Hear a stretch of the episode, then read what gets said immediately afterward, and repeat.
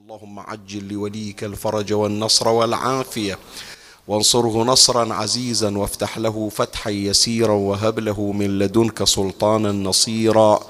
رب اشرح لي صدري ويسر لي أمري واحلل عقدة من لساني يفقه قولي. يا كاشف الكرب عن وجه أخيه الحسين اكشف كربي بجاه أخيك الحسين. نادي عليا مظهر العجائب. تجده عونا لك في النوائب كل هم وغم سينجلي بولايتك يا علي. يا علي يا علي يا ابا الغوث أغثني. يا فارس الحجاز أدركني بلطفك الخفي ولا تهلكني. يا مولاتي يا فاطمة بنت محمد أغيثيني يا سيدتي صلى الله عليك يا سيدي ويا مولاي يا رسول الله. صلى الله عليك وعلى آلك الطاهرين.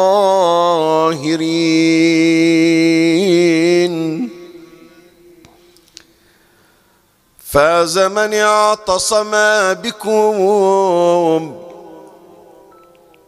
وأمنا من لجأ إليكم.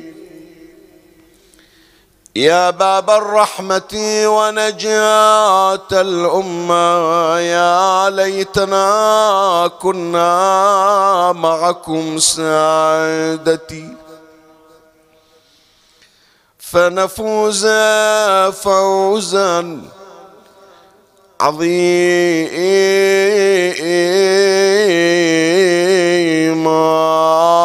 يا غريب يا مظلوم كربلاء. ونص الرضا ونص الرضا أن الجواد خليفتي عليكم بأمر الله يقضي ويحكم. سلوه يجبكم وانظروا ختم كتفه. ففي كتفه ختم الإمامة يختم.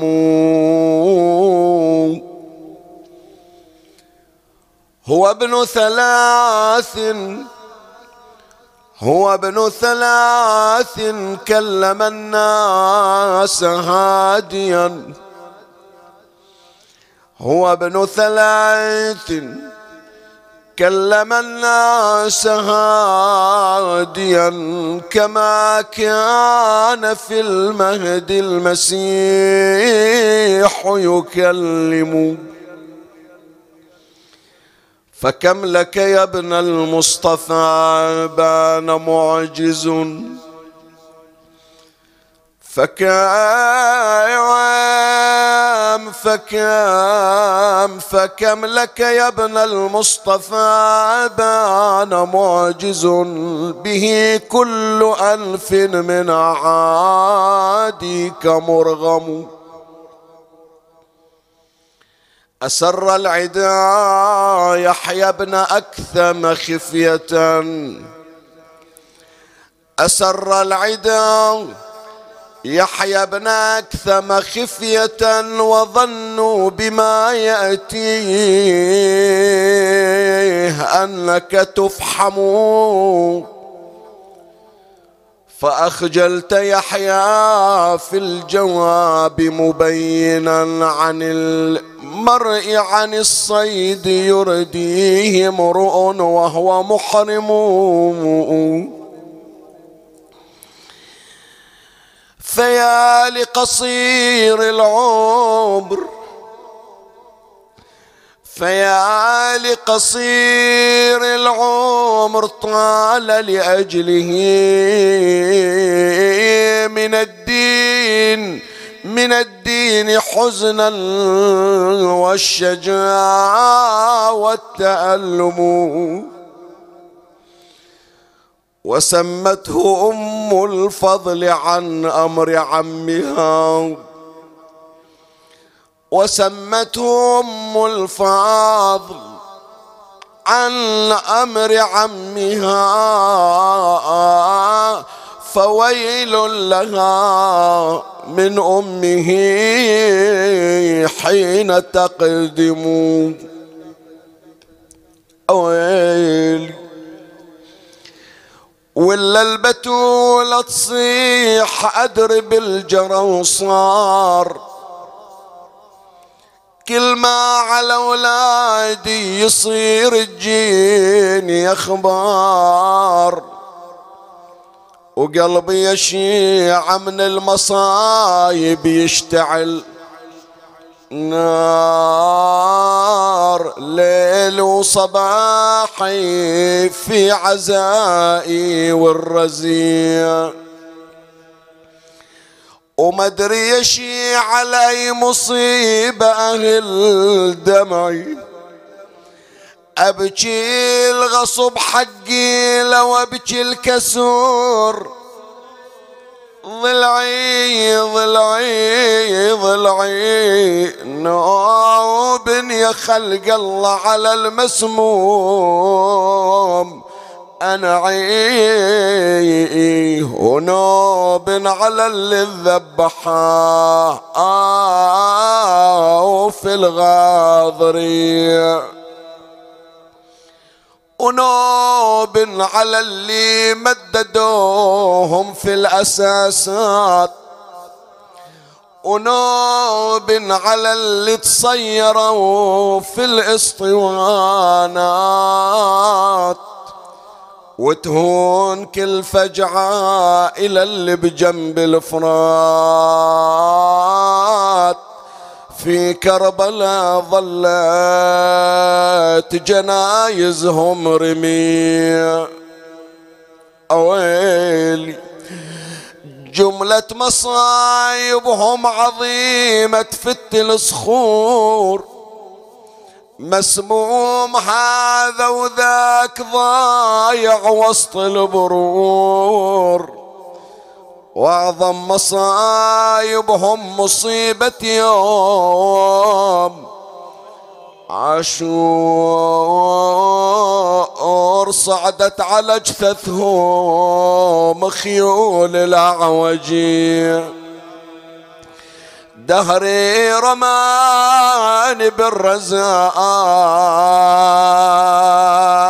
بكل غالي فرق أولادي عن يميني وعن شمالي. ما أشوف ساعة من الحزن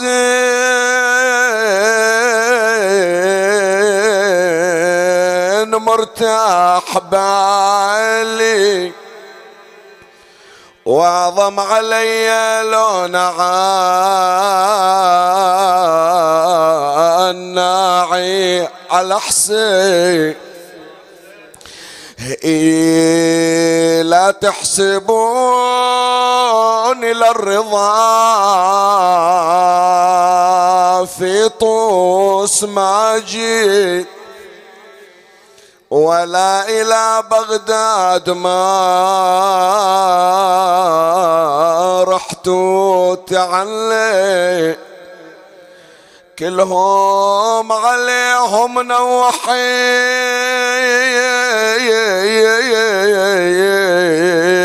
والجيب شقيت وأعظم علي لون الناعي ولا ولا منهم بسام الراء ومنهم في خراسان. ومنهم برض طيبة ومنهم برض كوفة.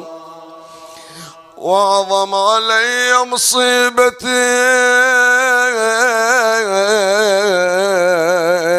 المذبوح عطشان. كل المصايب هونتها مصيبة حسين إذا اثنين يجلسون للعزاء تحضر الزهرة وياهم تساعدهم هكذا ورد ما اجتمع اثنان للعزاء على جدي الحسين إلا وكانت ثالثتهما أمي فاطمة. هذا إذا اثنين قاعدين يبكون على الحسين. وإذا ستين امرأة ضايعة في البر وتصيح وحسينا وإذا أربعين يتيم يتلوى الصوت على ظهره ويصيح وحسينا شلون الزهرة ما تحضر ليلة الحادي عشر؟ تعالي تعالي تعالي يا زهرة حسين شوفي. إي والله وأنا أريدها من عندكم وين ما قاعدين؟ خليني يا والزهرة كنت تحضر ويانا. تعالي تعالي تعالي يا زهرة حسين. شوفي شوفي وراسه على القبلة تعدلي اي راس على القبلة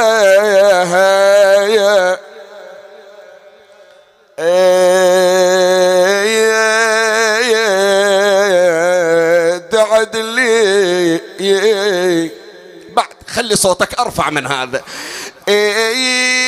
كل ما يفيض الدم من عيه من عيه والدم من شبد غسلي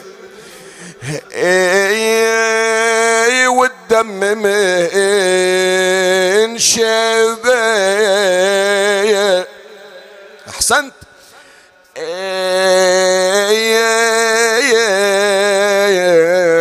دغسلي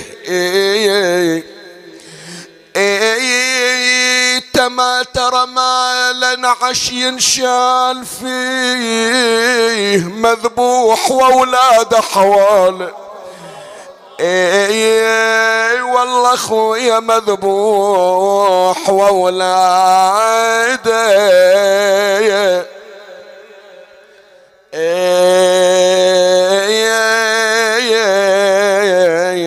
حواله. اسمعني اسمعني حيدر ما حضر حتى نعزيه نعزيه والأعوجية تصعد عليه عيبة والأعوجية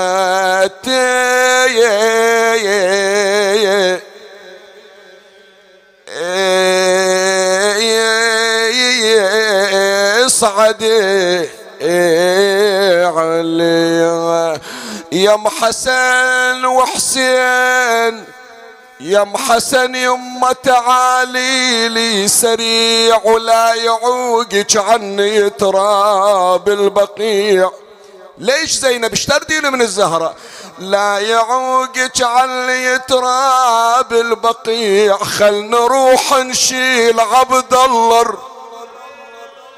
بس الرضيع زينب لو عندك غيره قالت يا أم حسن يمة تعالي مسرعه خل أروح وياك صوب مشرعة مشرعة. ليش نشيل أبو فاضل جفوفة؟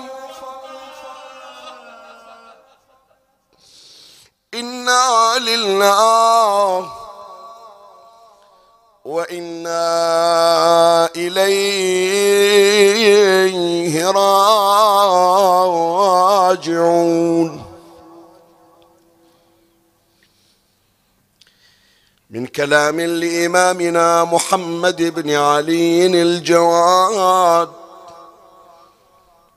صلوات الله وسلامه عليه. لعمه عبد الله بن موسى بن جعفر الكاظم عليه السلام. قال يا عام اتق الله اتق الله إنه لعظيم أن تقف يوم القيامة. بين يدي الله عز وجل فيقول لك لم أفتيت الناس بما لا تعلم.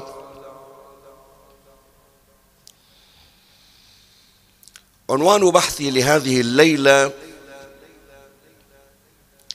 قراءة في مناظرات الإمام الجواد صلوات الله عليه.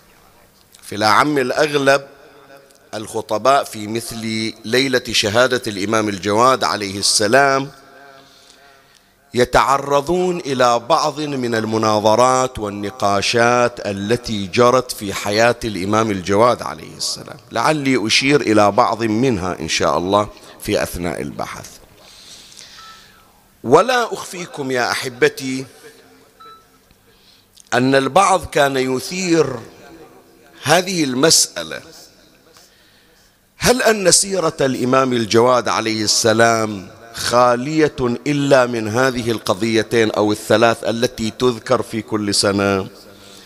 يعني يقول إحنا متعودين في شهادة الإمام الجواد عليه السلام لا بد أن تذكر قصته وقصة مناظرته ونقاشه مع يحيى ابن أكثم وغير يحيى ابن أكثم. في قصة المحرم الذي قتل صيدا. هذه في كل سنة تتردد وتذكر. ولا يعني ذلك بأنه إذا ذكرت قضية في سنة فلا بد أن لا تذكر في السنوات التي فيما بعد. وإنما الكلام يا أحبتي في توظيف القضية. البعض كان مستاء من هذه الظاهرة. ليش؟ هل أن سيرة الإمام خالية من الشواهد؟ بالعكس. حتى أن البعض يتذرع يقول ما كتب في الإمام الجواد عليه السلام قليل فلا توجد مادة للطرح المنبري أو الكتاب. هذا الكلام عار عن الصحة. قد يكون منشأه الاشتباه أو التوهم ولا أريد أن أجرم الآخرين. بس لما نجي نقرأ في كثير من المدونات نجد كما هائلا يتعرض إلى ما جرى في حياة الإمام الجواد عليه السلام وإن كانت سنيات قليلة فالإمام عليه السلام هو أقصر الأئمة سنا وعمرا. 25 سنة. 25 سنة لكن ملأها الإمام سلام الله عليه بشواهد كثيرة بحيث لو أردنا أن نتحدث عن بعض ما أقول كل مو نستوعب سيرة الإمام لا. بعض من سيرة الإمام نحتاج إلى عشرة جوادية بمعنى الكلمة. ما دون عن الإمام سلام الله عليه ليس بقليل.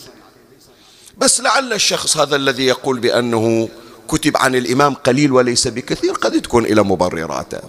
فالأشخاص اللي يقولون شيخنا ليش دائما هذه القضايا تذكر؟ هل أن سيرة الإمام فارغة خالية الشواهد فيها والنماذج قليلة؟ لا. وإنما أقول أنه ينبغي في كل عام في كل سنة في كل مناسبة تذكر فيها قصة الإمام الجواد عليه السلام. ونمر على هذه الحوادث تحديدا أن ننظر إليها بزوايا متعددة.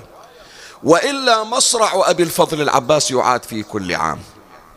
مصارع أبطال كربلاء صلوات الله عليهم تتكرر في كل عام.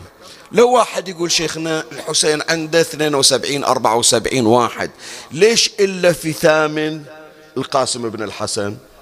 خو نختار في كل سنة واحد من أولاد الحسن.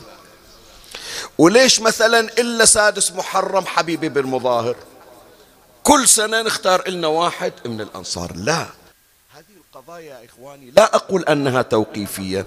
لكن فيها من الكنوز والأسرار الشيء الكثير ولكن نحتاج فقط إلى تأمل. فإذا هذه الليلة سيكون حديثي في أو بعنوان قراءة في مناظرات الإمام. هذه القضايا التي تمر عليها أنت وتحفظها وسمعتها مرارا وتكرارا في كل عام تجدد فيه ذكرى شهادة إمامنا التاسع محمد بن علي الجواد عليهما السلام.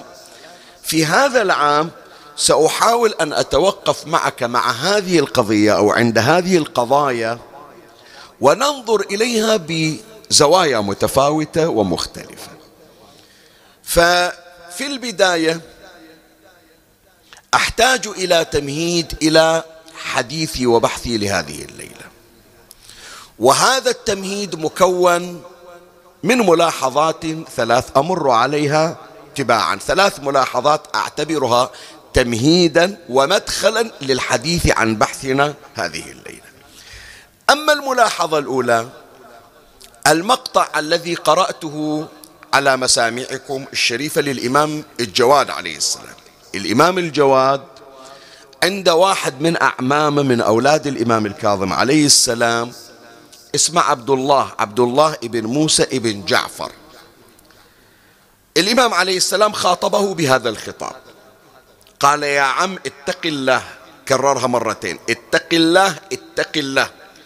إنه لعظيم أن تقف يوم القيامة بين يدي الله عز وجل فيقول لك لم أفتيت الناس بما لا تعلم.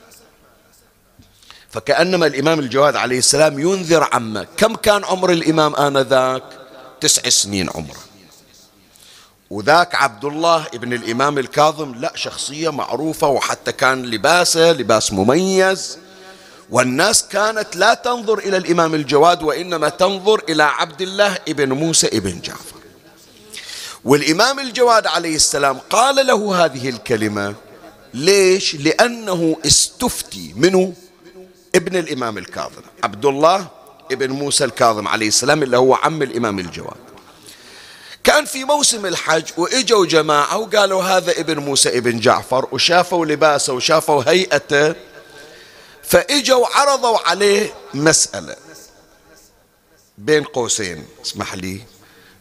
المسألة مو ما هي عندي لا موجودة عندي بس أنا رأيت أنه أعزف عنها ما أذكرها. إلا مهتم بالأمر خليه يرجع. خليه يرجع إلى المصادر التي ذكرت هذه القضية وينظر إلى السؤال وإلى جواب عبد الله ابن موسى ابن جعفر. الآن تسألني تقول لي شيخ ياسين ليش ما تذكر المسألة؟ خو رواية موجودة. إيه بس أنا يا أحبائي أراعي وأنا على منبر الإمام سلام الله عليه وأراعي هذا البث الافتراضي وأنه في البيوت هناك أطفال وأولاد صغار حتى في المجالس من كانت المجالس مفتوحة. أحاسب أنه هناك بعض الشرائح ينبغي أن بعض القضايا لا تذكر أمامهم يعني إحنا يمكن مثلا ككبار ممكن أنه نتفهم القضية بس طفل وإن كانت القضية رواية بس ما أفتح عين الطفل على بعض القضايا خصوصا إذا كان فيها تفاصيل قد تخدش الحياة. تتذكرون يا إخواني لما قبل مجلسين تقريبا إحنا أشرنا في القرآن الكريم إلى أنه عند أدب في الخطاب مو تمام؟ ذكرنا أنه عبر عن سارة زوجة إبراهيم عوض أن يذكر الدورة الشهرية لها قال فضحكت لما بشرها لما بشرت بإسحاق ضحكت ليش؟ لأنها رأت الدم. بس ما يذكر القرآن. ليش ما يذكره يستخدم التورية كمراعاة لبعض المشاعر. وذكرنا أيضا شواهد أخرى. فالمسألة يا أحبائي إجوا عرضوا على عبد الله ابن موسى ابن جعفر صلوات الله على الإمام الكاظم والإمام الصادق وعلى أهل البيت قاطبة عليهم السلام عرضوا عليه مسألة إلى شخص ارتكب فعلا مخلا بالحياة.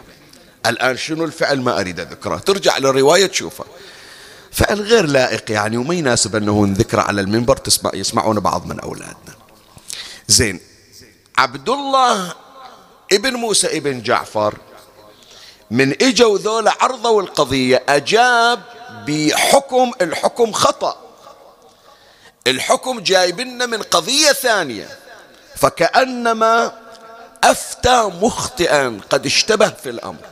فالإمام الجواد عليه السلام ذكر إلى هذه الكلمة التي ذكرتها على مسامعكم. قال لعمه عبد الله بن موسى بن جعفر يا عم اتق الله اتق الله إنه لعظيم أن تقف يوم القيامة بين يدي الله عز وجل فيقول لك لم أفتيت الناس؟ بما لا تعلم. فهو عبد الله. ما عاند الإمام ما كبر ويا الإمام. قال له أنا هالشكل متصور. مو هو أبوك موسى ابن جعفر جاوب بهالجواب؟ الإمام الجواد عليه السلام قال له لا أبويا صح جاوب بالجواب اللي جبته. بس مو في هالمورد في قضية أخرى. قضية أخرى جاوب بهذا الجواب فإذا هذا حكم مو لهالمسألة حكم إلى مسألة ثانية. زين الآن أنت تقول لي يا شيخ ياسين جيب جواب الإمام الجواد عليه السلام. لا حتى جواب الإمام الجواد في سبب هذا الحكم أيضا متعرض إلى قضية أخلاقية والمستجار بالله أكثر من الأولية. فأنا أبتعد عن ذكر تفاصيل القضيتين وأشير فقط إلى هذه العبارة ليش الإمام الجواد عليه السلام زجر عمه عبد الله وقال له دير بالك أنه تفتي الناس من غير علم لأنه الموقف بين يدي الله من الله يوقفك ويحاسبك ليش أفتيت الناس وخليت دينهم يتخربط وأنت مسؤول. الموقف في حد ذاته عظيم. شوية حط بالك للعبارة. مو العذاب عظيم مو العقوبة عظيمة لا. نفس الوقفة للحساب عظيمة عند الله. هالوقفة وين راح يوقف؟ شلون راح يوقفونه؟ شلون الاستجواب راح يجي؟ هذا فضلا عن العقوبة. فلهذا الإمام سلام الله عليه قال إنه لعظيم أن تقف يعني الوقوف أن تقف يوم القيامة بين يدي الله عز وجل فيقول لك لم أفتيت الناس بما لا تعلم. هذه الملاحظة الأولى. زين. الملاحظة الثانية من نجي نقرأ في مناظرات الإمام الجواد عليه السلام. ونقرأ أيضا في بعض الروايات والأحاديث الواردة عن الإمام الجواد صلوات الله عليه. نلاحظ بأن الإمام ما يشجع أن النقاش يبتدئ فقط من أجل التسلية والرغبات النفسية أو الحزبية. شوية حط بالك للكلمة. ترى كثير من عندنا يا إخواني خصوصا من بعض أولادنا بناتنا إخواننا أخواتنا يواظب على استماع المجالس فيتكون عنده رصيد معرفي. يقرأ كتب تصير عنده ثقافة. فمن يسمع واحد مثلا يختلف وياه في الرأي أيا كان هذا الرأي. رأي ديني رأي عقائدي رأي سياسي أيا كان. مباشرة تصير عنده غريزة. يصير عنده دافع أنه يفتح باب النقاش. وأحيانا يا إخواني أكو بعض الأشخاص ما يقاومون. يعني انت على بالك الغرائز بس هي الغرائز المالية أو غرائز المنصب؟ لا لا هي واحدة منها ترى. هي واحدة منها أن واحد عنده مجموعة من العلوم والمعارف ويقعد في مكان ويشوف الناس مخطئين فيحب أنه يفتل عضلاته الفكرية ويقول لهم أنا أعرف. ويشار إليه بأنه شخص عارف ومثقف وفاهم وواعي. فأكو بعض الأشخاص دائما يحبون ابتداء النقاش. وإثارة المناظرات. وهذا لا يخفاكم يا أحبائي مدام مرينا يعني تدري هذا شقد فتح علينا بلاء باب من أبواب البلاء لا يغلق. بحيث اليوم صارت عندنا مشاكل. تعرضوا أشخاص مثلا إلى الاضطهاد. أنا أعرف يعني بعض الأشخاص تعرضوا إلى القتل. بعض الأشخاص مثلا منعوا من بعض البلدان والدول بعض الأشخاص مثلا تعرضت أهلهم مثلا أو جماعتهم أو منطقتهم إلى المشاحنات والمشادات والصراعات والدماء التي أريقت. والسبب شنو؟ السبب من واحد يقول كلمة أنا أرد عليه بكلمة ومن واحد شوفوا أحبائي أهل البيت عليهم السلام وخصوصا الإمام الجواد سلام الله عليه. قبل كل شيء اسمعني إيش أقول لك. مو تقول لي أنا حفظت مسألة وهذا فلان غلطان خلي أرد عليه. لا. قبل كل شيء لابد أن يكون المحرك للنقاش للمناظرة للحوار للحديث مع الآخرين أن يكون المنشأ والباعث والمنطلق تقوى الله تبارك وتعالى. مو والله حتى يقولون شيخ ياسين خوش يحكي. مو والله من أنا مثلا أجي إلى بعض وسائل التواصل وقال وقلت وقال هو ورددت عليه. حتى يقولون والله فلان يعرف يتكلم فلان يعرف يحكي فلان من يسولف ما حد يقدر يناقشه وما حد يقدر يرده لا. لابد أن يكون هذا الكلام فيه رضا لله عز وجل. شوف الإمام زين العابدين سلام الله عليه لما وقف في مجلس الشيعة. قال أتأذن لي أن أصعد هذه الأعواد لأقول كلاما قبل لا قال يرضي نفسي قال لله فيه رضا. زين سؤال أسأل. الإمام سلام الله عليه حتى غير الشام الإمام زين العابدين قط يتكلم كلام الله ما يرضى عنه؟ سؤال أسأل. هو أهل رضا الله رضانا أهل البيت. بس أحيانا يا إخواني رضا الله أنه تسكت في هذا الوقت. رضا الله ما تحكي الآن. رضا الله أنه تلتزم الصمت. رسول الله صلى الله عليه وآله ثلاث سنوات ساكت يسمونها دعوة سرية. يمر على سمية زوجة ياسر أم عمار وشوف شلون ينكل بها. هو ما يحكي. إذا يحكي كل شيء يتفلش. صبرا آل ياسر إن موعدكم الجنة. يوم إجا موعد الصدع بالدعوة والمواجهة ذيك الساعة النبي صار يحكي. أمير المؤمنين عليه السلام مرت عليه أوقات وهو صاحب سيف ذي الفقار لا فتى إلا علي لا سيف إلا ذي الفقار. لكن الآن يكون تسكت. الإمام الحسين عليه السلام اللي تقرأ إلى هيهات من الذلة في زمن الإمام الحسن لابد يسكت. وهكذا سائر الأئمة. فأنت من تقول الله يرضى عن هذا الحديث مو بس أنه الحديث أنت تشوفه حديث شرعي لا هل توقيت الحديث وتوقيت النقاش وتوقيت المحاورة يرضي الله؟ التوقيت مو الكلام. التوقيت هل هو مرضي لله أو لا؟ فلهذا يقول الإمام سلام الله عليه الإمام الجواد وهذا نقدر نوظف هذا الحديث حتى في المناظرات والنقاشات يقول الإمام الجواد سلام الله عليه المؤمن يحتاج إلى ثلاث خصال.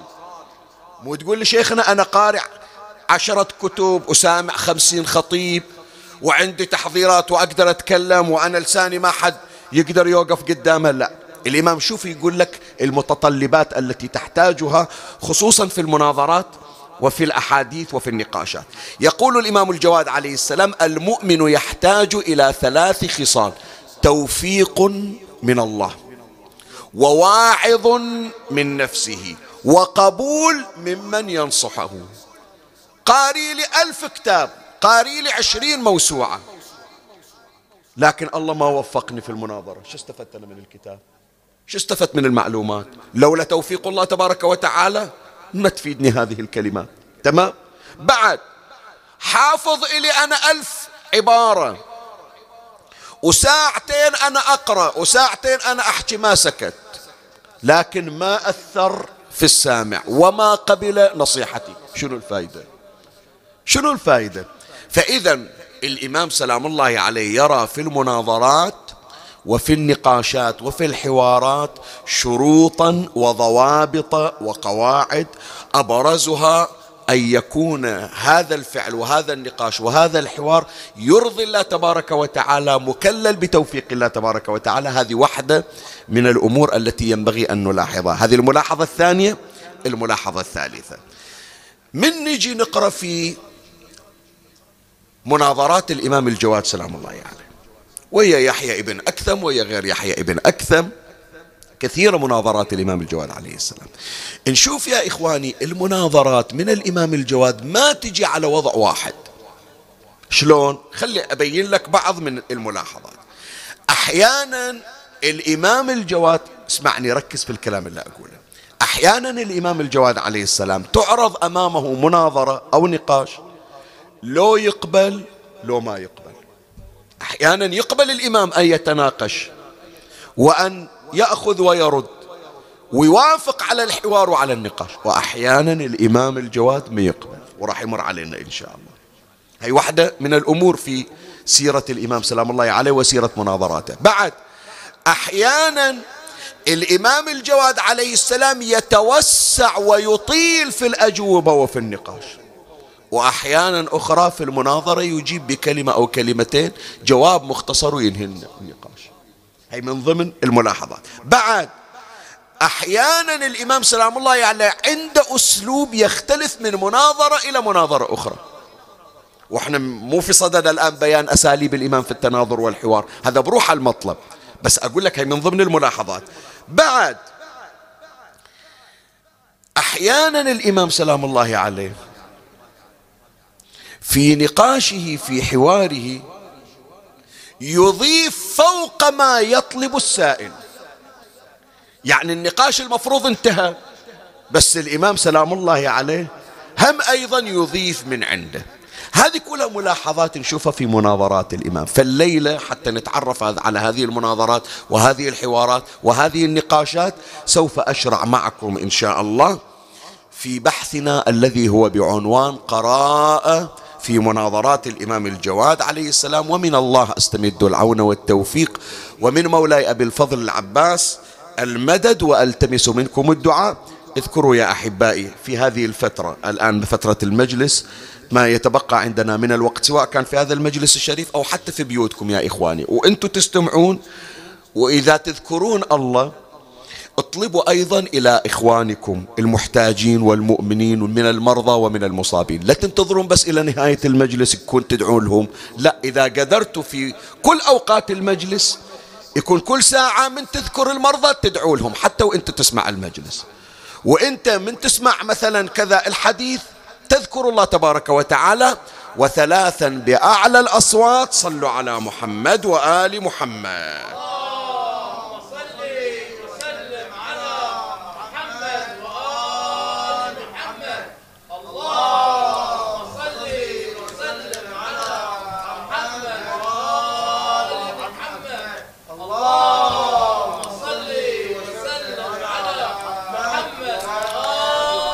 حديثي لهذه الليلة في محطات ثلاث هي قراءة في مناظرات الإمام الجواد عليه السلام أمر عليها تباعا تباعا فيما تبقى عندي من وقت. أما المحطة الأولى التوسع عند الإمام في الأجوبة. شلون؟ قلت لك أحيانا الجواب جواب مختصر بس الإمام سلام الله عليه من أجل الفائدة يتوسع في بيان الجواب فيفتح ابوابا لأسئلة أخرى ويجيب عليها. فكان المفترض أنه الجلسة تستغرق خلينا نقول خمس دقائق بس الإمام في توسعه يضاعف من مساحة الزمن فتصير الفائدة أكثر وأشمل. واحدة منها القضية الشهيرة اللي راح نبني عليها هذه المحطة للإمام الجواد عليه السلام. أنه أجاب على ثلاثين ألف مسألة. الإمام الجواد عليه السلام. متى أجاب؟ لأنه حط بالك لأن هذه المحطة من أهم المحطات. البعض يمكن يستكثرها. شيخنا شلون الإمام الجواد يجيب على ثلاثين ألف مسألة؟ ودائما تجي الشبهة اللي راح نتكلم عنها إن شاء الله في هذه المحطة. بس قبل لا أشير إلى الشبهة وإلى الإشكال خلي أول أذكر لك ما ورد في الروايات عن هذه المناظرة أو هذا الحوار. اجاب الامام الجواد على هذا متى كان؟ هذا كان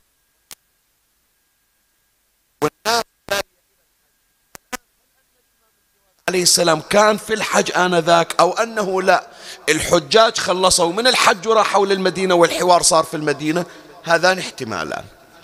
فإجوا ذول الحجاج مخلصين من حجهم وعرضوا المسألة على عبد الله ابن موسى ابن جعفر اللي خاطب الإمام أول كلامنا.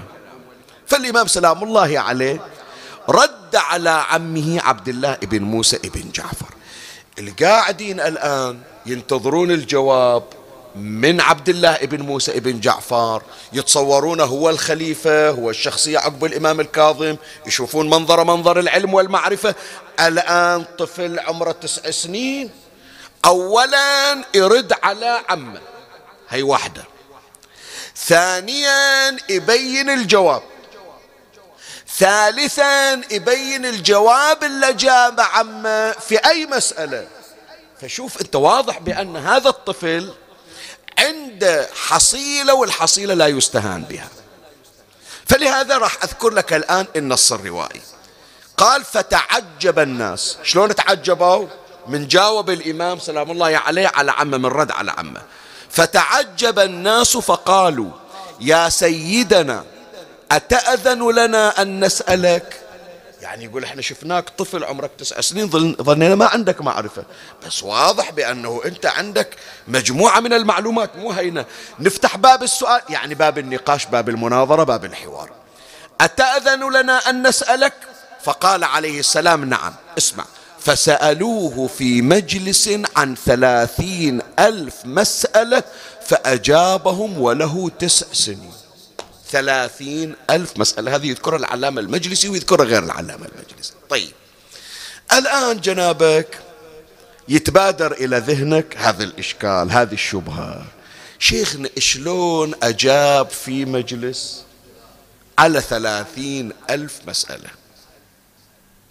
عادة اللي يطرحون هذا الإشكال مو يقول بأن الإمام شلون حصل ثلاثين ألف لا هم يعرفون شيعة أهل البيت يعتقدون بأن علم الإمام هو علم الله تبارك وتعالى. وعلمهم من علم جدهم أمير المؤمنين سلام الله عليه علمني رسول الله ألف باب من العلم. يفتح فما يستكثر على الإمام أنه عنده ثلاثين ألف ولا حتى ثلاثين مليون مسألة. وإنما الصعوبة في هضم القضية شنو؟ أنا أقول لك شوف المعادلة الرياضية اللي راح نذكرها. لو قلنا كل مسألة تستغرق دقيقة فثلاثين ألف مسألة كم دقيقة تصير؟ ثلاثين ألف دقيقة. إذا بتقسمها على ستين ثلاثين ألف دقيقة تطلع كم؟ خمسمية ساعة.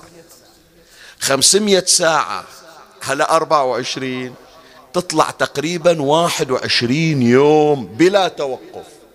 يعني هو من يريدون يحسبونها أصحاب الإشكال. شلون الإمام سلام الله عليه أجاب على هذا الكم من المسائل في هذه المدة الزمنية؟ في مجلس واحد. كم مدته المجلس؟ حتى يجاوبون على ثلاثين ألف مسألة. هذا إذا افترضنا المسألة دقيقة واحدة. يحتاجون إلى واحد وعشرين يوم. بلا نوم بلا أكل بلا انقطاع بلا توقف لصلاة ونحو الصلاة. فشلون يصير؟ شيخنا ما يصير. خلنا نشوف الأجوبة اللي أجابوها. خلي أذكر لك الأجوبة. قبل البدء بالأجوبة فرغ لي قلبك أعرني سمعك أقبل علي بكلك. صل على محمد وآل محمد.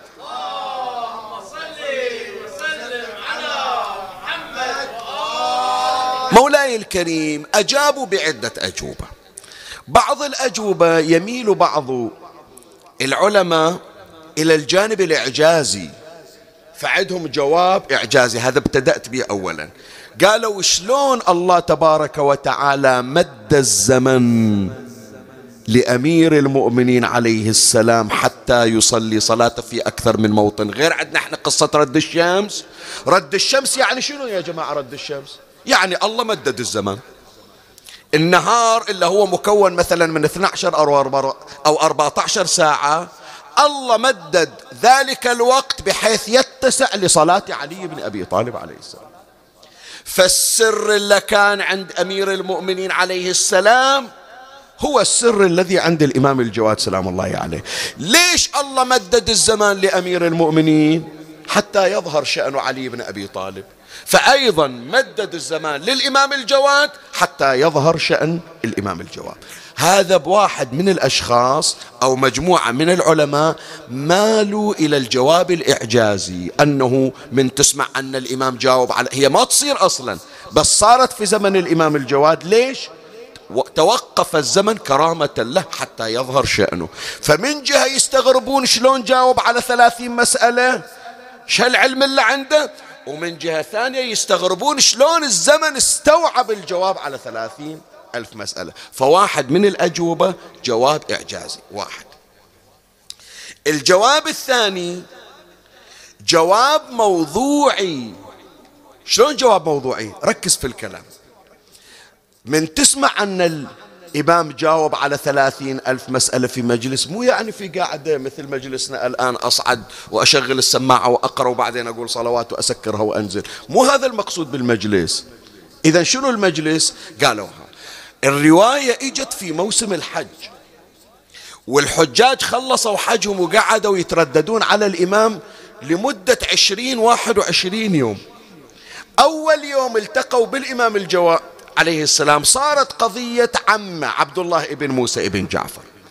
والإمام فتح باب الأسئلة فخلصوا أول يوم إجوا ثاني يوم بمسائل جديدة خلصوا ثاني يوم إجوا ثالث يوم بمسائل جديدة وهكذا حتى انتهى موسم الحج. فمن يسألونهم يقولون والله حصلنا عدد من المسائل بلغ الثلاثين ألف مسألة. شلون صارت؟ قالوا من سأل عبد الله ابن من سألنا عبد الله بن موسى ابن جعفر عن المسائل وما جاوب جواب صحيح انفتح باب النقاشات والأسئلة والاستفسارات فجمعنا ثلاثين ألف مسألة. فهي مو كلها في ساعة واحدة ولا في يوم واحد وإنما كانت في أيام متفاوتة في موسم الحج. هذا جواب موضوعي يشرح شلون إحنا هذه الشبهة نجيب عليها. أن ثلاثين ألف مسألة كيف وقعت في مجلس واحد؟ فحدد المسألة. زين. يجي لا جواب ثالث. الجواب هذا جواب مثل ما يعبرون عنه جواب علمي. شلون؟ شوي حط بالك للكلمة. القضية يا إخواني مو الإمام جاوب على ثلاثين ألف. اسمعني شو أقول لك. مو القضية أن الإمام جاوب على الثلاثين ألف. الإمام قلت لك يقدر يجاوب على ثلاثين مليار. ولا القضية أن الزمن توقف للإمام الجواد مثل ما قالوا أصحاب الجواب الإعجازي. ولا قضية مثل ما قالوا. لا أنا أفكر هذول اللي قاعدين منو اللي عندهم ثلاثين ألف مسألة؟ أنت الآن أنا أسائلك لما تجي لما تجي إلى مراجعنا شوف الرسالة العملية كم مسألة فيها؟ الرسالة العملية كم؟ توصل ألف ألفين ثلاثة آلاف مسألة مثلا. بس ثلاثين ألف مسألة؟ هذول شنو مراجع فقهاء شنو القضية؟ بس أنا أقول لك هذا الجواب العلمي. كما أن لعلي بن أبي طالب فتح علوي للإمام الجواد عليه السلام فتح جوادي. هذه يمكن أول مرة أنا أقولها على المنبر. كما أن لأمير المؤمنين عليه السلام فتح علوي للإمام الجواد عليه السلام فتح جوادي. شلون؟ خلي أرجع وياك إلى الحديث. علمني رسول الله ألف باب من العلم. يفتح لي من كل باب ألف باب. هي ألف باب. ألف باب الألف باب سوت مليون باب. هذا فتح علي بن أبي طالب عليه السلام. عند الإمام الجواد هي كم مسألة عرضوها. المسائل انفتحت منها مسائل وتفرعت منها فروعات حتى تكونت إلى ثلاثين ألف مسألة. فثلاثين ألف مسألة بعض العلماء يقولون هذه تفريعات المسائل اللي عرضوها على الإمام الجواد. بس من سعة اطلاع الإمام سلام الله عليه ومن سعة معرفته فتح الله على الإمام الجواد كما فتح الله على جده أمير المؤمنين لما علمه رسول الله محمد صلى الله عليه وآله.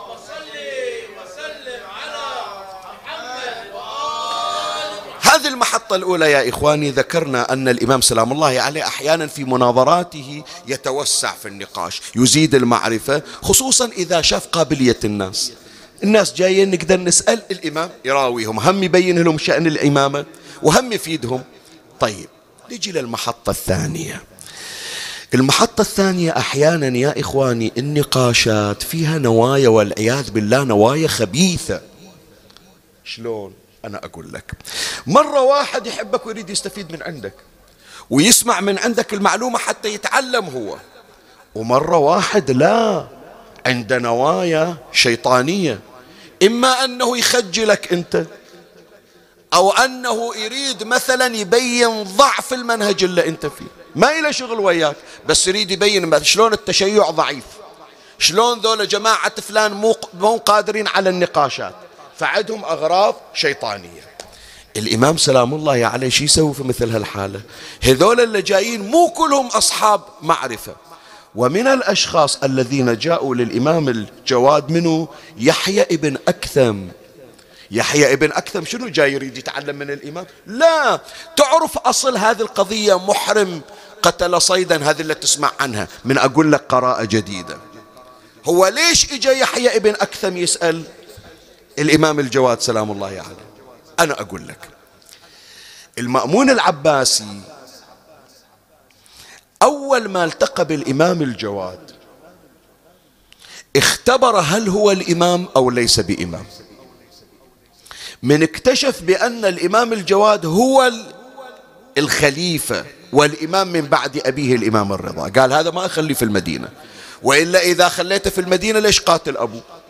الخوف اللي راح يجي من أبوه الرضا راح يجي من عنده. إيش أسوي؟ قال آخذه أوديه عندي إلى قصر الحكم. وأبقيه حتى أرصده ويصير تحت الإقامة الجبرية. زين لو قال يريد يطلع لو قال يريد يرجع لأهله إيش أسوي له؟ ما أقدر أمنعه. ما أطلع ديمقراطي أطلع دكتاتوري في نظر الناس. فلازم أسوي له شغلة إلا تبقي عندي. شنو الشغلة؟ أزوجه من بنتي. عند بنت المأمون العباسي يسمونها أم الفضل وهي التي قتلت الإمام الجواد عليه السلام. فقال أريد أزوجه من بنتي أم الفضل حتى أبقي. باكر لا يقدر يقول يرجع ولو راد وخليته غصبا عليه ما حد يقدر يحكي. عمه ومصرف به وهو بعد صغير السن. العباسيون ما قبلوا. قالوا شلون انت تجيب بيت علي بن أبي طالب وتسكنهم عندنا وتقاس ويقاسبونا في الملك؟ ما نقبل قال لا أنتوا لو تعرفونا ما لمتوني. فقالوا إحنا لابد نخجل للجواد نظهر أمام الناس وأمام المأمون بمظهر الشخص الذي لا يعرف شيئا. ومن ينحرج تالي بنقول شو مقعد لنا واحد طفل يحتاج إلى تأديب إلى تعليم ومقعد لنا وعاطلنا بنتك. طلعة خليه يروح يتعلم. هم شكل كانت نيته. فمنو يجيبونه حتى يخجل الإمام؟ سلام الله عليه. قاضي القضاة اسمه يحيى ابن أكثم. شوف جابوا الإمام جابوا يحيى ابن أكثم في مجلس حافل وعرضوه إلى نقاش بغرض إحراج الإمام الجواد. ويبينون بأنه أهل البيت يدعون العلم وهم ما عندهم من العلم شيء. لكن مثل ما يقولون انقلب السحر على الساحر. خلنا إحنا أنا ما راح أذكر لك القضية القضية مفصلة. لا هذه تحتاج إلى تحتاج إلى وقت يعني أطول من هذا. بس قلت لك الغرض الإثارة في القضية. أول أمر يلاحظ في القصة أنهم أرادوا الضرر فحصل النفع شلون؟ أنا أقول لك. نفس الشاهد شوف الآن في مجلسنا الليلة كم ذكرنا مشابهة بين أمير المؤمنين والجواد؟ ذكرناه في قضية يفتح لي من كل باب. الآن هذه القضية الثانية. يوم من الأيام سعد بن أبي وقاص أراد أن يحرج أن يحرج أمير المؤمنين عليه السلام. يقول أنا أدري علي بن أبي طالب ما يسألون عن شو اللي يجاوب. بس راح أجيب له شيء يخليه في حرج. إيش قال له؟ قال يا علي كم في شعري ولحيتي من طاقة لو جاوب علي قال شعرك خمسمية براسك خمسمية ألف شعرة. منو يحسبها؟ منو يحسبها؟ هو السؤال تعجيزي. فأراد أن يجعل أمير المؤمنين عليه السلام في موطن الحرج. ما ضر علي؟ لا نفع علي. شلون؟ أمير المؤمنين عليه السلام ظهر له أمر إعجازي فأخبر عن مغيب. فقال له إن إن تحت كل شعرة شيطانا يلعنك وإن في بيتك سخلا يكون قاتلا لولدي الحسين في طف كربلاء. هذا سعد بن أبي وقاص من ولده؟ عمر بن سعد. فقال أولا أخبر أمير المؤمنين بأن الحسين يقتل. وثاني شيء حدد القاتل أنه عمر بن سعد. فعوض أنه يخجل علي بن أبي طالب زاد من كرامات علي بن مو باختياره من غصب عليه. زاد من كرامات أمير المؤمنين سلام الله عليه أن أخبر عن مغيب. شنو المغيب؟ أن الحسين سيقتل وقاتل الحسين عمر بن سعد وهو اللي جاي يحكي. فلهذا من يمر عمر بن سعد يأشرون عليه يقولون هذا قاتل الحسين. زين هي لعلي بن أبي طالب؟ تعال الإمام الجواد عليه السلام. هذا يحيى ابن أكثم ظن بأنه راح يخجل الإمام الجواد. هو يريد يضر نفعه. تاليها الإمام سلام الله عليه أجاب على تفاصيل ما كانت واردة حتى في ذهن قاضي القضاة. قتله في الحل أم في الحرم متعمدا كان أم جاهل قتله في الليل أم في النهار من كبار الصغير أم من الصيد من كبار الصيد أم من صغاره. شايف؟ جاب تفاصيل فمن جهة ذكر علوم ما كانت معروفة. ومن جهة ثانية بين بأن هالطفل مو مجرد عالم وإنما هو سيد العلماء. فحتى لما يعرف الإمام الجواد صاروا يعرفون الإمام الجواد من ذلك الموقف. هي واحدة من القراءات. القراءة الثانية وجه رسالة الإمام الجواد للمأمون. قال له شوف أنت خابص الدنيا. تقول أنا دولتي ليس كمثلها دولة. تروح تجيب لك علماء من الهند ومن اليونان ومن كل مكان حتى تترجمون العلم. عصر المأمون عصر المأمون. أهم شيء في الدولة شنو؟ القضاء. مو تمام؟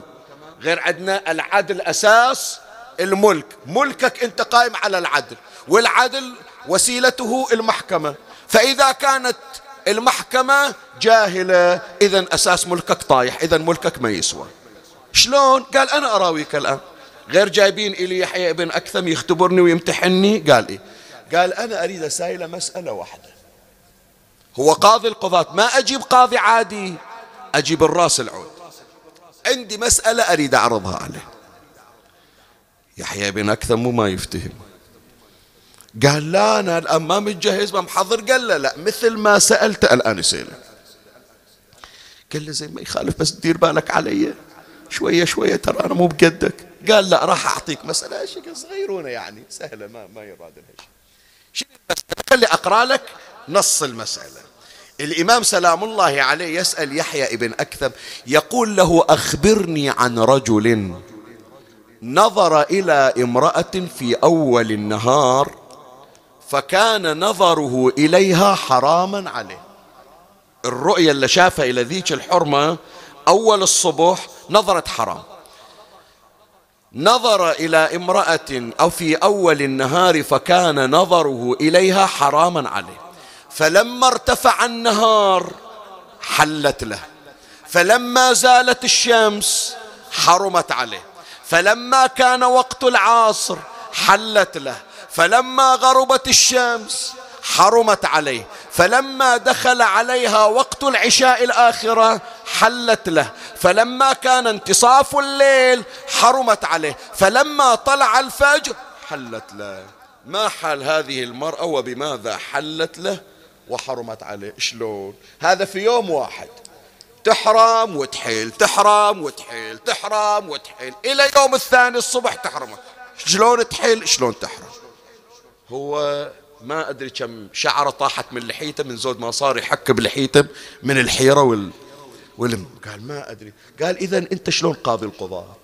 لو اجتك هالمسألة في المحكمة شو تسوي فيها ذيك الساعة؟ قال له زين جاوبنا. قال أعطيك الجواب. الجواب مو تعجيزي. قال له شلون؟ قال ذلك رجل نظر في أول النهار إلى جارية رجل. الآن هي ملك ذاك الرجل جارية عند رجل آخر. حلال لو حرام؟ حرام. فأول النهار كانت حرام عليه لأنها امرأة أجنبية. قال زين افتهمنا. صار الضحى اشتراها من عند صاحبها. صارت ملك يمينه. نظرته إلى صارت شنو؟ حلال. زين. قال افتهمنا. الظهر قال فلما جاء وقت الظهيرة. أعتقها أعتقها ما إلى سيادة عليها صارت أجنبية عليه. فالنظر إلها شنو؟ حرام. قال زين فلما جاء وقت العاص عقد عليها تزوجها. صار النظر شنو؟ حلال. زين فلما جاء وقت المغرب في الروايات ظاهرها. ظاهرها يعني شنو؟ عندنا إحنا باب يسمونه باب الظهر. يقول لها أنت علي كظهر أمي فتحرم عليه إلا يطلع كفارة. فلما ظاهرها حرمت حرمت عليه.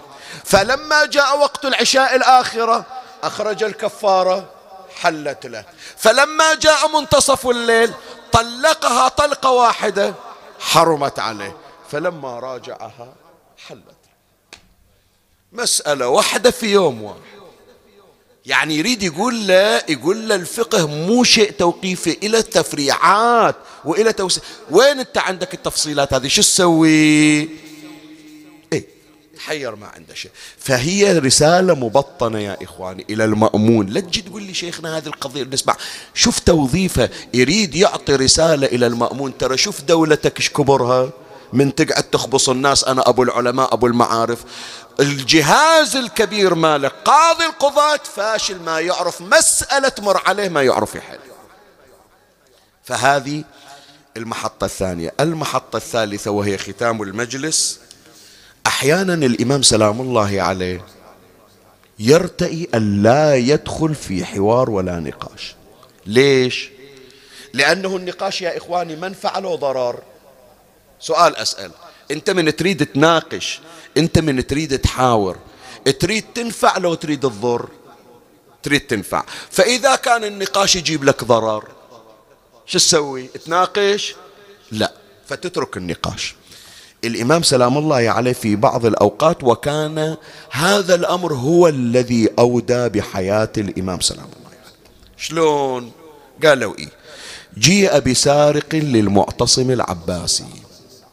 السارق هذا أقر على نفسه بالسرقة وقام عليه الحد وطلب أن يطهر وقاعدين القضاة من المذاهب الأخرى. المعتصم قال هذا الآن اعترف وراح نقيم عليه الحد. نقطع ايده قالوا إيه؟ هو هذا حده حد السارق قطع له قال زين من وين؟ توقفوا. قالوا اولا نحدد الإيد حتى نعرف القطع يكون من وين. هو اليد التي تقطع. طيب اليد وين اليد؟ قسم. قالوا اليد من المرفق. ليش؟ لأنه الوضوء يوصل لوين؟ إلى المرفق. غسل اليد في الوضوء اليد من الأصابع إلى المرفق. فأنت حتى تشيل اليد لازم تشيلها من المرفق. قسم ثاني من العلماء قالوا هذا رأي مو صحيح. ليش؟ قال لأنه منو قال لكم اليد بس في الوضوء؟ اليد حتى في التيمم. من تتيمم توصل المسح إلى المرفق لو إلى وين؟ يسمونه الكرسوع هذا المفصل. فأنت هو هذا مكان التيمم. فإذا من هذا من بداية الكاف من الكرسوع تقطع اليد. الإمام الجواد عليه السلام ساكت ما يجاوب ولا تدخل في النقاش.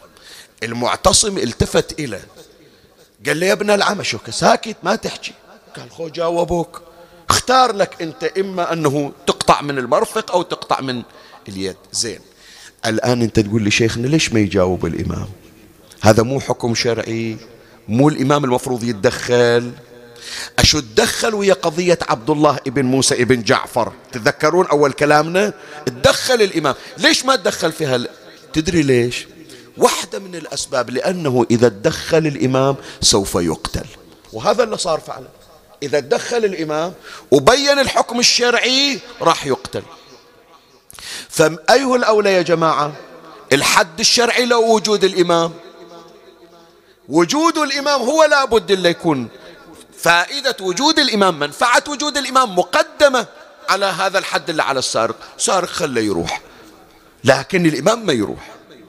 قال له ما أجاوب؟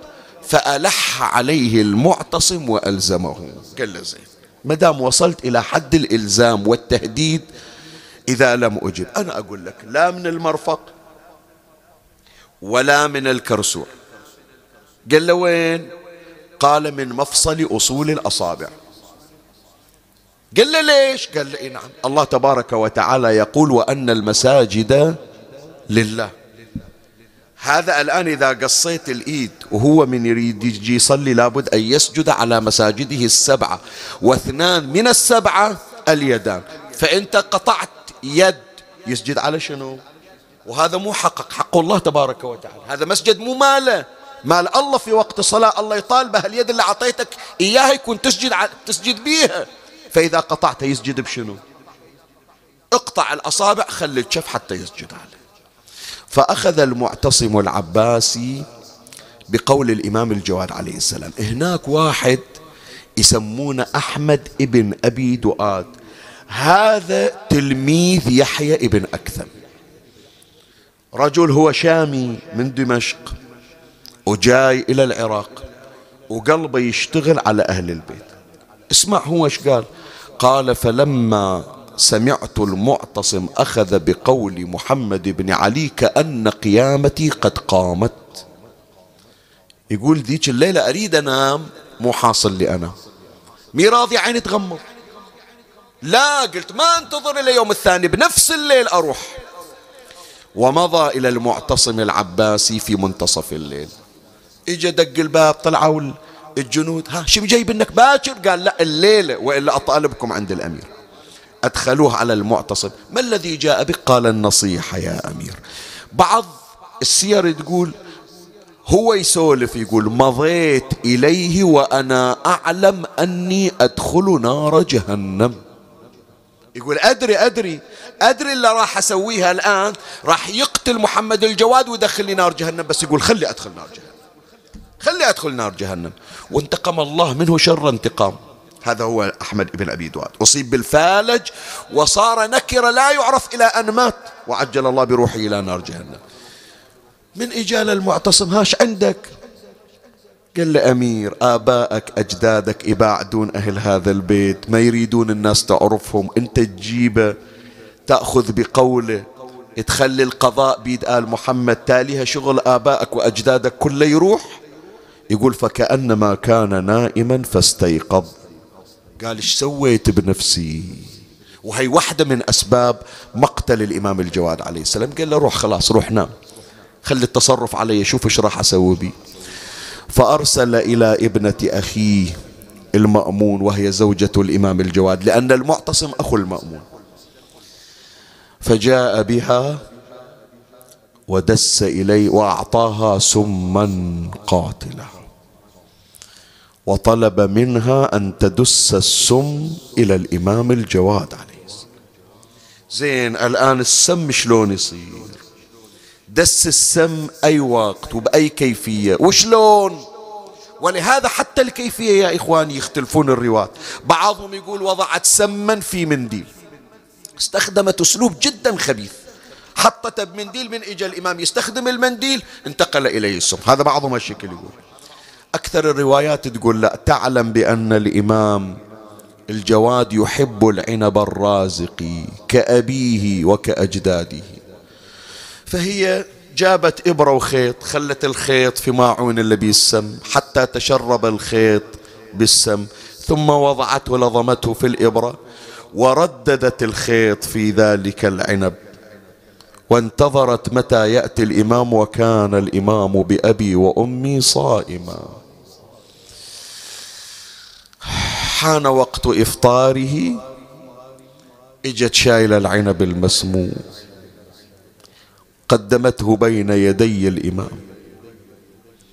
إيش أقول لك يا إخواني إيش أقول لكم؟ السم هذا شقد قاسي؟ إيش أقول لك؟ الليلة أنا أول مرة أقرأ الرواية شوف أنا كم سنة أنا على المنبر وأقرأ شهادة الإمام الجواد. ما مر علي هالرواية.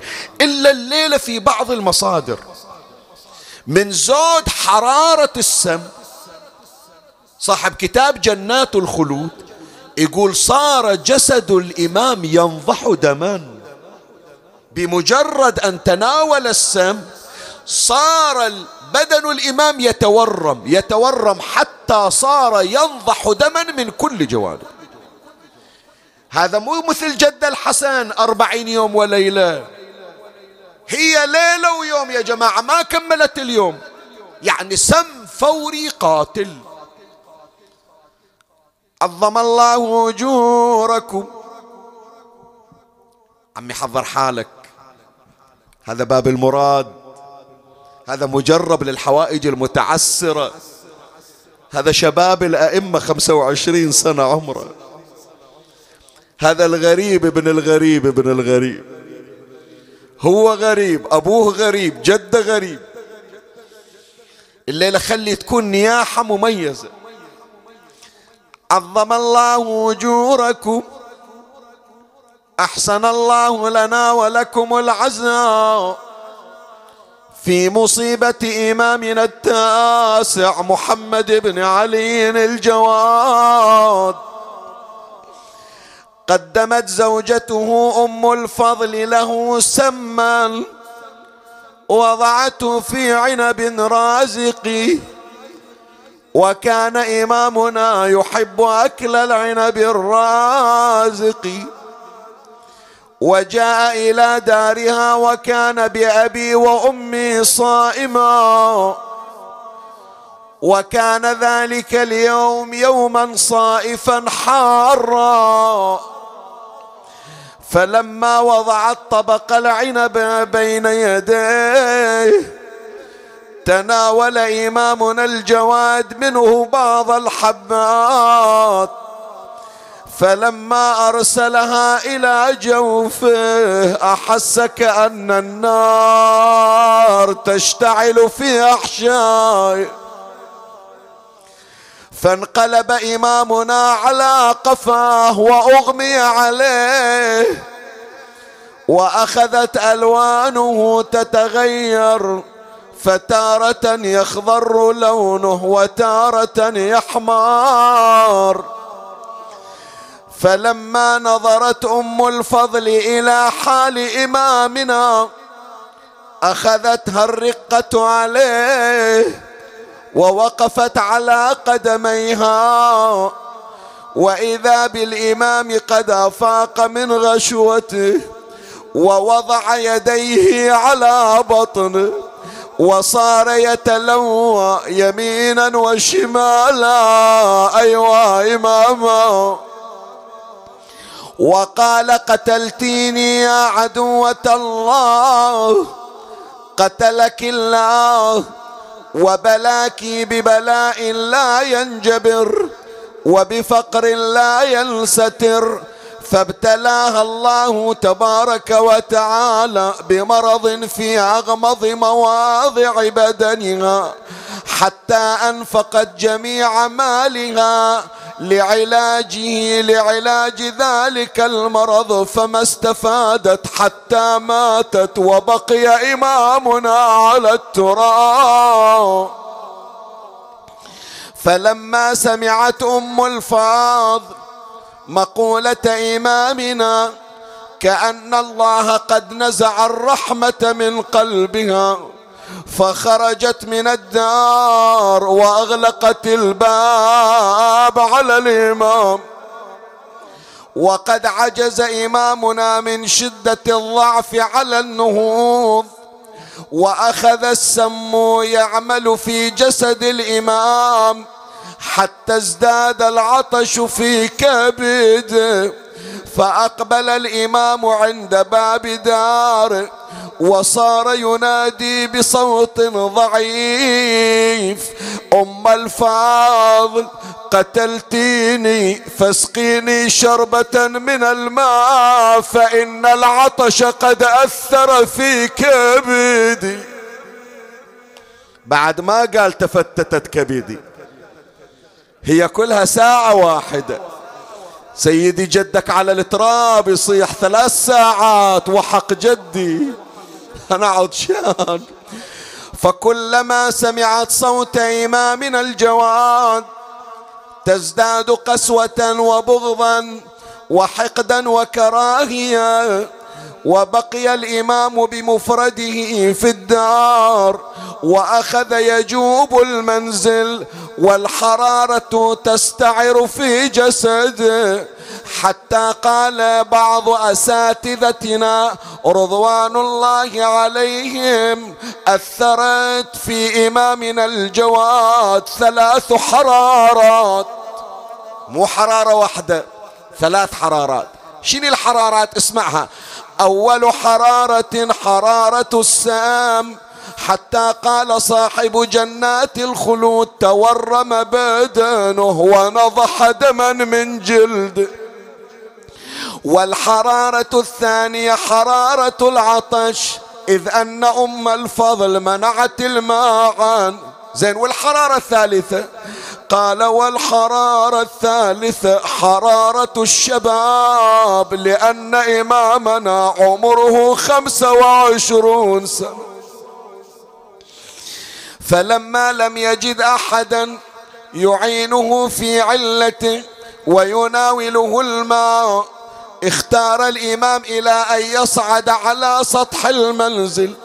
حتى يأتي شيء من الهواء فيبرد عليه الحراره أخذ إمامنا يصعد على سلم الدار وكأني به قد وضع يدا على الجدار واليد الأخرى على بطنه حتى إذا صعد إلى سطح داره رمى بنفسه على سطح المنزل وأخذت الشمس تصهر خده. وليس معه من أهل بيته أحد ولا من شيعته أحد.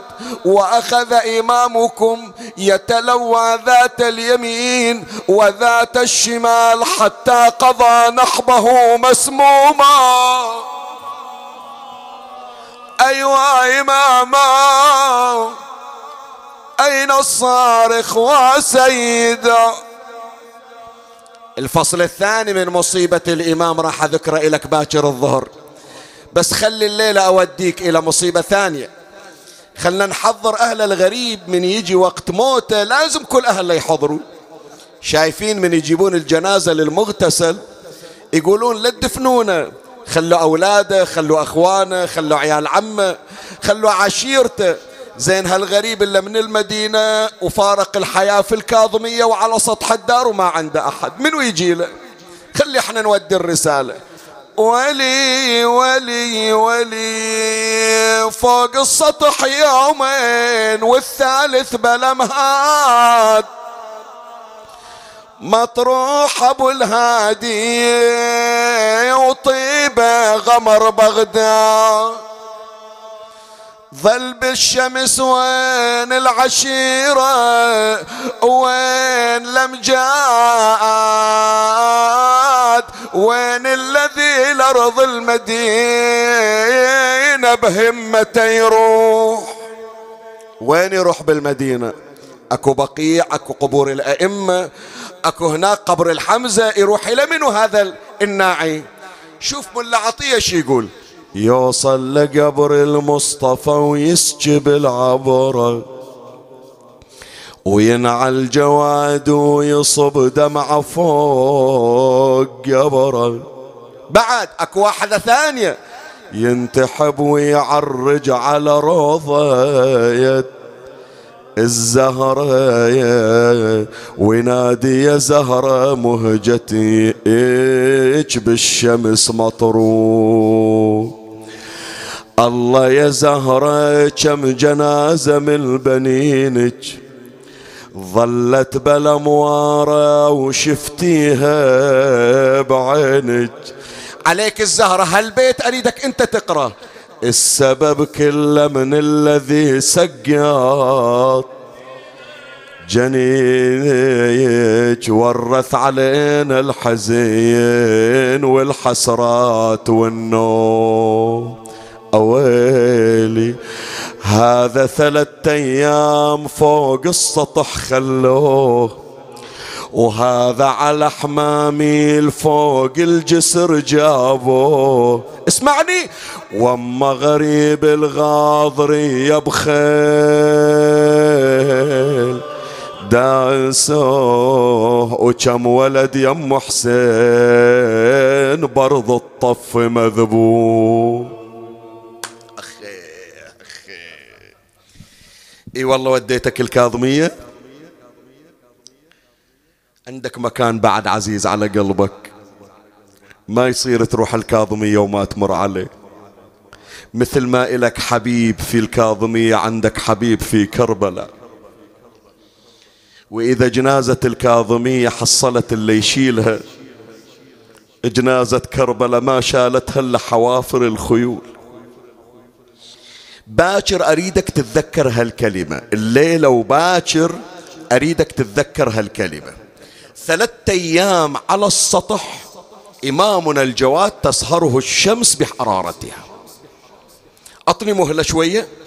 بس يوم إجا الإمام الهادي إلى ورا ثلاثة أيام عرف أبوه لو ما عرفه.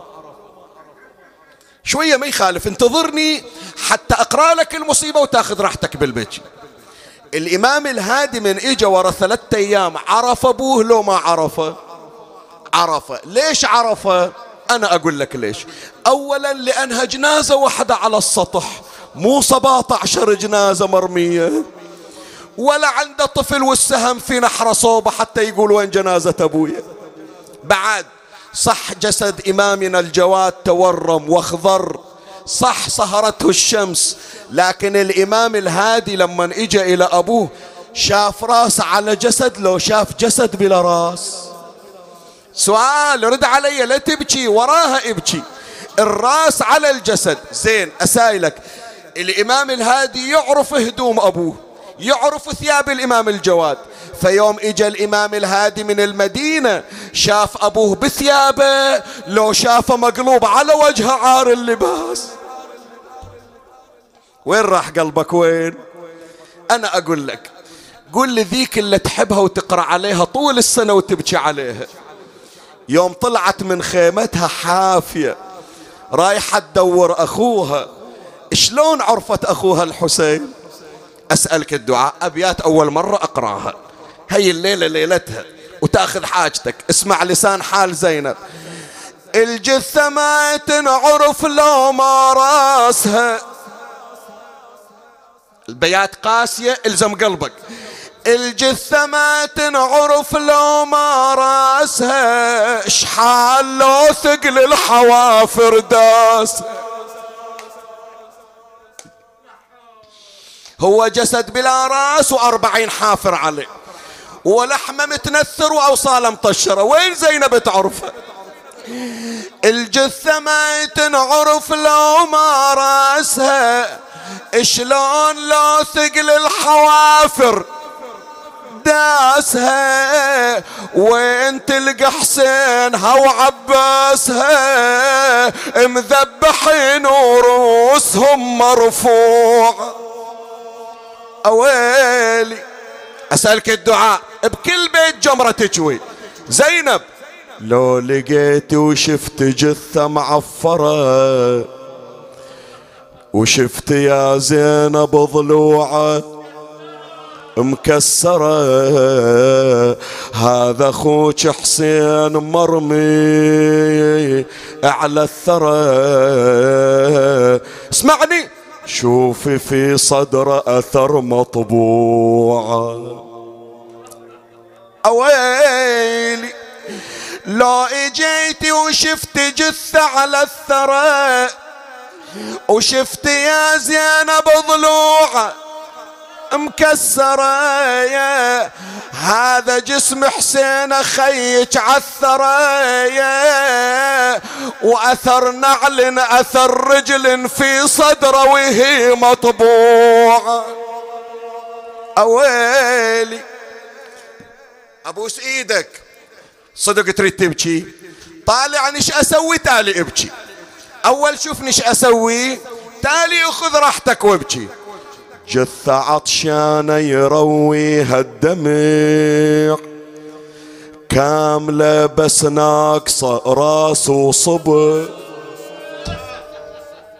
ما قايل لك ما قايل لك هو يهيج قلبك أكثر. جثة عطشانة يرويها الدمع كاملة بس ناقصة راسه. صبي. فوق زحق فوق سحقتها وكسر ذاك ضليع حتى الثياب من عليها منزوع. أويلي. خلاص إيش أقرأ لك بعد؟ عاشر صار الليلة. بس هذه زينب تحكي. شفنا الميت وقت الموت أهل الدور كلها عليه. هذا يشرب مية وهذا يسبل بإيده. هذا يغمض عيونه وهذا يعدل برجليه اسمعني. بس حسين وقت الموت رجل الشمر ترفس بيه قام عن صدره وكبه والقلب على الثرى. قعد متربع على ظهره وظل يهبره. هبره وداجه وزينب تظل تجر حسرة وتنظره والشهيد حسين يتعفر ويجذب ونته. نادته يا شمر شيل السيف عن باقي هلي. هذا شمامة الهادي وفاطمة ومهجد علي وين اولي عقب أخوي حسين ما عندي. ولي إيش سوى؟ والرجس ما راقب الله وظل يقطع رقبته. اقرأ البيت وياي. عزى الرأس من الجسد والكون صار بزلزلة. شاله بعالي قناته وما جوادي. ومر يحز النحر غير مراقب من الله لا يخشى ولا يتوجل. اللهم صل على محمد وآل محمد. اليوم يا سبحان الله عدد كبير من الاتصالات من كل المناطق من البحرين وخارج البحرين. الحالات فعلا يدمى لها القلب. بعض الأطفال مصابون بأمراض خطيرة بعض الأشخاص مصابون بالكانسر بعضهم في العناية القصوى بين الموت والحياة بعضهم صار لهم سنوات محرومين من الذرية. بعض الحالات متعسرة بعض المشاكل الزوجية. كثير من أصحاب الحوائج هم على سفرة جواد الأئمة وباب المراد. فإن شاء الله يا إخواني تبشرون بسلامتهم. أربعة عشر مرة صلوات نهديها إلى الإمام الجواد عليه السلام بنية قضاء الحاجة وشفاء المرضى. معي بأصواتكم. اللهم صل على محمد وآل محمد. اللهم صل على محمد وآل محمد. اللهم صل على محمد وآل محمد. اللهم صل على محمد وآل محمد. اللهم صل على محمد وآل محمد. اللهم صل على محمد وآل محمد. اللهم صل على محمد وآل محمد. اللهم صل على محمد وآل محمد. اللهم صل على محمد وآل محمد. اللهم صل على محمد وآل محمد. اللهم صل على محمد وآل محمد. اللهم صل على محمد وآل محمد. اللهم صل على محمد وآل محمد وعجل فرجهم. بسم الله الرحمن الرحيم. الحمد لله رب العالمين. الرحمن الرحيم. مالك يوم الدين. إياك نعبد وإياك نستعين. اهدنا الصراط المستقيم. صراط الذين أنعمت عليهم. غير المغضوب عليهم ولا الضالين. بسم الله الرحمن الرحيم. الرحيم. قل هو الله أحد الله الصمد لم يلد ولم يولد ولم يكن له كفوا أحد. اللهم صل على محمد وآل محمد. اللهم إني أهديت ثواب ما قرأت وأجر وبركات ما تلوت. من كتابك المنزل على لسان نبيك المرسل. وثواب هذه الصلوات الشريفة إلى روح وضريح سيدي ومولاي باب المراد محمد بن علي الجواد. وأسألك اللهم بحقه عليك أن تمن علينا بقضاء الحوائج يا الله. قدموا حوائجكم يا أحبتي. اجتهدوا لأجل أصحاب الحوائج فهم أحبة الإمام. الدعاء لهم هو دعاء للإمام سلام الله عليه. اللهم اشف مرضاهم اللهم داوي جرحاهم اللهم ارزق محروميهم اللهم فرج عنهم اللهم اكشف عنهم الهم والغم اللهم نفس عنهم الكربات اللهم ادخل على قلبهم السرور والفرحة اللهم قر أعينهم بالسلامة والعافية اللهم عجل فرج إمامنا صاحب العصر والزمان شرفنا برؤيته وارزقنا شرف خدمته ترحم على أموات وأموات الباذلين والسلام السامعين والمؤمنين أينما كانوا في مشارق الأرض ومغاربها أوصل لهم جميعا ثواب هذا المجلس وبلغهم ثواب الفاتحة مع الصلوات